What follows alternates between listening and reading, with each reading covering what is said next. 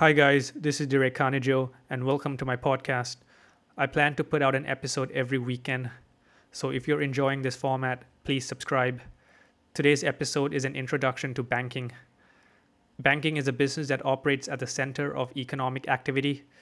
Banks play an important role by taking in deposits and lending money out. This process is called maturity transformation. Now, when analyzing banks, you want to focus on the balance sheet and income statement. I know some investors like to talk in terms of book value when analyzing banks, but I prefer to focus on deposits because that's where the value creation happens. The loans that a bank makes is listed as an asset on the balance sheet, but the deposits that a bank holds is listed as a liability on the balance sheet. Now, even though deposits are listed as a liability, they function more like an asset. Having deposits is what allows a bank to fund its assets, which are loans and debt securities. And there are a few types of deposits. A bank will have a mix of interest bearing and non interest bearing deposits. Let me give you an example. Checking accounts pay little to no interest, but that money can be withdrawn anytime. On the other hand, certificates of deposits or CDs pay higher interest rates, but you, but you must leave those funds untouched for a fixed period. Ideally, you want a bank with a deposit base that is high quality, stable, and low cost. Now, I have seen certain banks, and they're typically newer banks or neobanks that promise higher interest on deposits.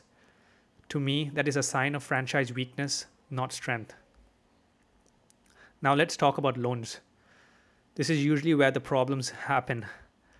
To put it simply, banks sometimes go crazy and make stupid loans. This is the big risk when investing in a bank. Now, there are all types of loans. For example, residential mortgages, auto loans, credit card loans, home equity loans, construction loans, small business loans, and much more.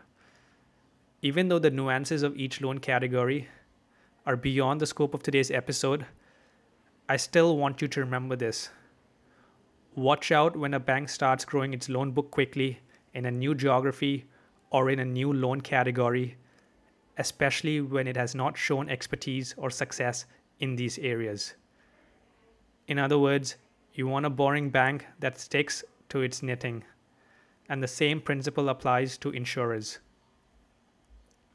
Finally, I want to talk about the inherent leverage within banks. Banks today have assets to equity of about 8 to 12 times. This leverage is what allows banks to earn decent return on equity. For example, a bank that earns 1% on its assets and has 10 times assets to equity will have a return on equity of 10%. However, regulators can change the attractiveness of banking by changing capital requirements. To take an extreme example, if every bank had to be 100% equity financed, it would be a terrible business.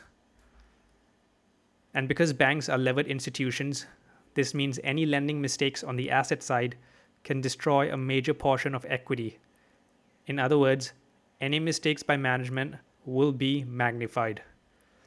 Let me know if you want to hear me talk more about how I evaluate management at a bank. That's all for today. Subscribe if you enjoyed. Thank you so much for listening.